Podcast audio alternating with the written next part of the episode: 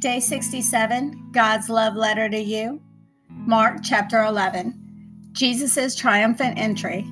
As Jesus and his disciples approached Jerusalem, they came to the towns of Bethphage and Bethany on the Mount of Olives. Jesus sent two of them on ahead.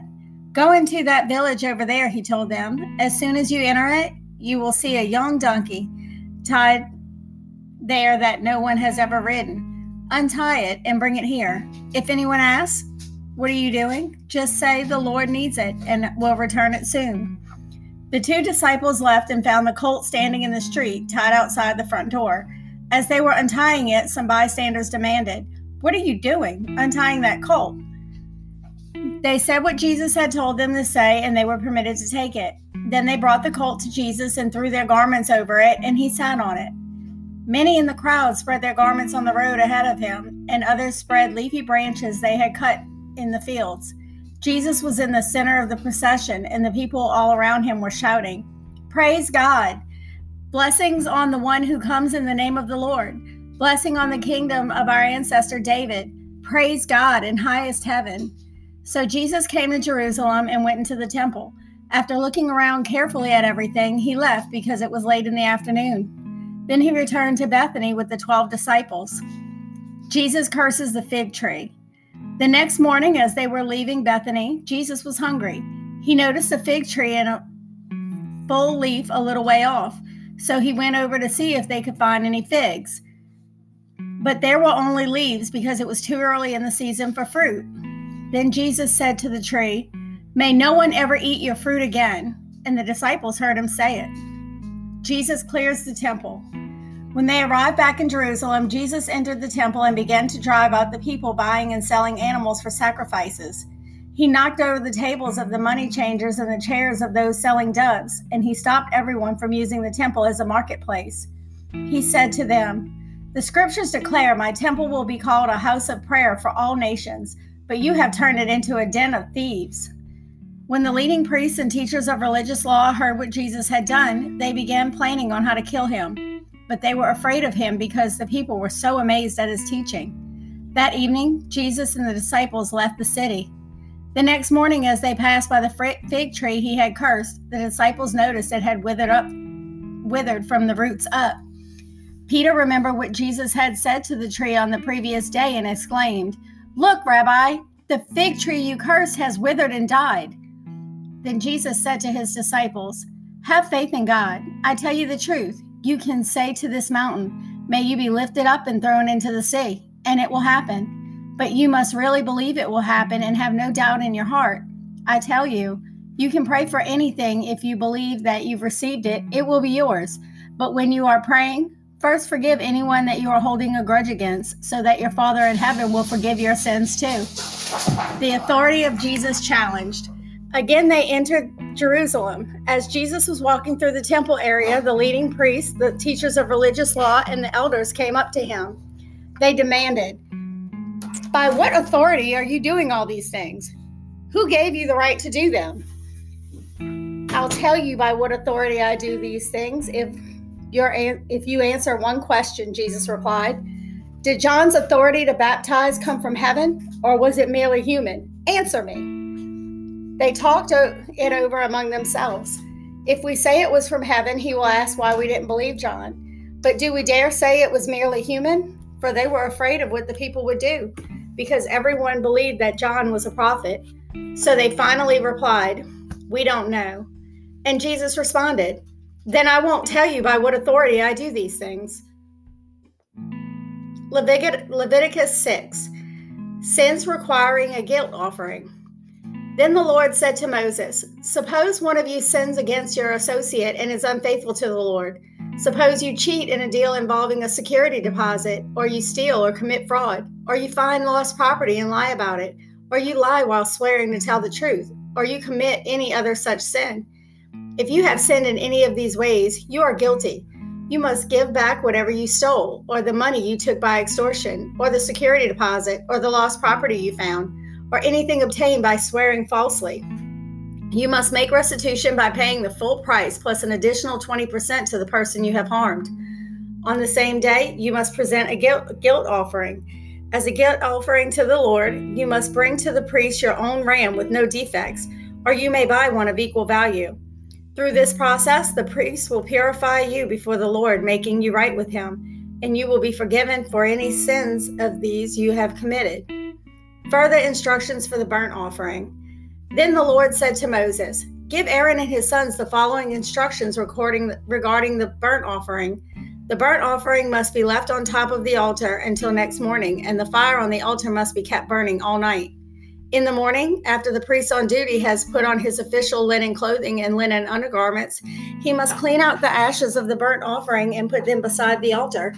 Then he must take off these garments, change back into his regular clothes, and carry the ashes outside the camp to a place that is ceremonial, ceremonially clean. Meanwhile, the fire on the altar must be kept burning. It must never go out. Each morning, the priest will add fresh wood to the fire and arrange the burnt offering on it. He will then burn the fat of the peace offerings on it. Remember, the fire must be kept burning on the altar at all times, it must never go out. Further instructions for the grain offering. These are the instructions regarding the grain offering. Aaron's sons must present this offering to the Lord in front of the altar. The priest on duty will take from the grain offering a handful of the choice flour moistened with olive oil together with all the frankincense. He will burn this representative portion on the altar as a pleasing aroma to the Lord. Aaron and his sons may eat the rest of the flour, but it must be baked without yeast and eaten in a sacred place within the courtyard of the tabernacle. Remember, it must never be prepared with yeast. I have given it to the priests as their share of the special gifts presented to me. Like the sin offering and the guilt offering, it is most holy. Any of Aaron's male descendants may eat from the special gifts presented to the Lord. This is their permanent right from generation to generation. Anyone or anything that touches these offerings will become holy. Procedures for the ordination offering. Then the Lord said to Moses, On the day Aaron and his sons are anointed, they must present to the Lord the standard grain offering of two quarts of choice flour, half to be offered in the morning and half to be offered in the evening. It must be carefully mixed with olive oil and cooked on a griddle. Then slice this grain offering and present it as a pleasing aroma to the Lord. In each generation, the high priest who succeeds Aaron must prepare this same offering. It belongs to the Lord and must be burned up completely. This is a permanent law. All such grain offerings of a priest must be burned up entirely. None of it may be eaten. Further instructions for the sin offering. Then the Lord said to Moses, Give Aaron and his sons following instructions regarding the sin offering. The animal given as an offering for sin is a most holy offering, and it must be slaughtered in the Lord's presence at the place where the burnt offerings are slaughtered. The priest who offers a sacrifice as a sin offering must eat his portion in a sacred place within the courtyard of the tabernacle. Any of the, anyone or anything that touches the sacrificial meat will become holy. If any of the sacrificial blood splatters on a person's clothing, the soiled garment must be washed in a sacred place. If a clay pot is used to boil the sacrificial meat, it must then be broken. If a bronze pot is used, it must be scoured and thoroughly rinsed with water. Any male from a priest's family may eat from this offering. It is most holy. But the offering for sin may not be eaten if its blood was brought into the tabernacle as an offering for purification in the holy place. It must be completely burned with fire. Leviticus 7 Further instructions for the guilt offering. These are the instructions for the guilt offering. It is most holy. The animal sacrificed as a guilt offering must be slaughtered at the place where burnt offerings are slaughtered, and its blood must be splattered against all sides of the altar. The priest will then offer all its fat on the altar, including the fat of the broad tail, the fat around the internal organs, the two kidneys, and the fat around them near the loins, and the long lobe of the liver. These are to be removed with the mm-hmm. kidneys, and the priest will burn them on the altar as a special gift presented to the Lord. This is the guilt offering. Any male from a priest's family may eat the meat. It must be eaten in a sacred place, for it is most holy. The same instructions apply to both the guilt offering and the sin offering. Both belong to the priest who uses them to purify someone, making that person right with the Lord. In the case of the burnt offering, the priest may keep the side the hide of the sacrificed animal. Any grain offering that has been baked in an oven, prepared in a pan, or cooked on a griddle belongs to the priest who presents it. All the other grain offerings, whether made of dry flour or flour moistened with olive oil, are to be shared equally among all the priests, the descendants of Aaron. Further instructions for the peace offering. These are the instructions regarding the different kinds of peace offerings that may be presented to the Lord. If you present your peace offerings as an expression of thanksgiving, the usual animal sacrifice must be accompanied by various kinds of bread made without yeast, then cakes mixed with the olive oil wafers spread with oil, and cakes made of choice flour mixed with olive oil. This peace offering of thanksgiving must be also accompanied by the loaves of bread made with yeast. One of each kind of bread must be presented as a gift to the Lord. It will then belong to the priest who splatters the blood of the peace offering against the altar. The meat of the peace offering of thanksgiving must be eaten on the same day it is offered. None of it may be saved for the next morning. If you bring an offering to fulfill a vow or as a voluntary gift offering, the meat must be eaten on the same day the sacrifice is offered, but whatever is left over may be eaten on the second day. Any meat left over until the third day must be completely burned up. If any of the meat from the peace offering is eaten on the third day, the person who presented it will not be accepted by the Lord.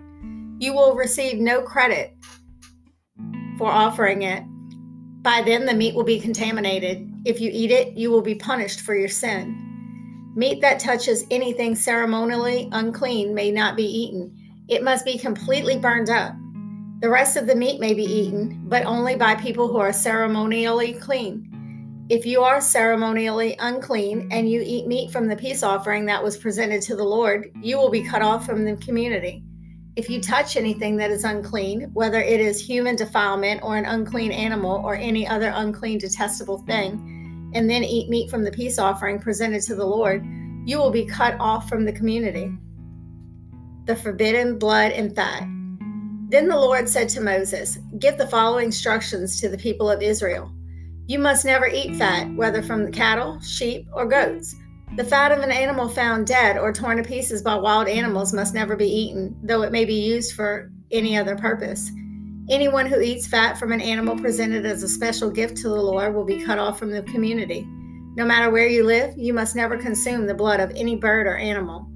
Anyone who consumes blood will be cut off from the community. A portion for the priests. Then the Lord said to Moses, Give the following instructions to the people of Israel. When you present a peace offering to the Lord, bring part of it as a gift to the Lord. Present it to the Lord with your own hands as a special gift to the Lord. Bring the fat of the animal together with the breast and lift up the breast as a special offering to the Lord. Then the priest will burn the fat on the altar, but the priest will belong to Aaron and his descendants. Give the right thigh of your peace offering to the priest as a gift. The right thigh must always be given to the priest who offers the blood and the fat of the peace offering. For I have reserved the breast of the special offering and the right thigh of the sacred offering for the priests. It is the permanent right of Aaron and his descendants to share in the peace offerings brought by the people of Israel. This is their rightful share. This special gifts presented to the Lord have been reserved for Aaron and his descendants from the time they were set apart to serve the Lord as priests. On the day they were anointed, the Lord commanded the Israelites to give these portions to the priests as their permanent share from generation to generation. These are the instructions for the burnt offering, the grain offering, the sin offering, and the guilt offering, as well as the ordination offering and the peace offering. The Lord gave these instructions to Moses on Mount Sinai when he commanded the Israelites to present their offerings to the Lord in the wilderness of Sinai. Psalm 67 May God be merciful and bless us. May his face smile with favor on us. May your ways be known throughout the earth, your saving power among people everywhere. May the nations praise you, O God. Yes, may all the nations praise you. Let the world sing for joy, because you govern the nations with justice and guide the people of the whole world. May the nations praise you, O God. Yes, may all the nations praise you. Then the earth will yield its harvest, our God and God, our God, will richly bless us. Yes, God will bless us, and people all over the world will fear him.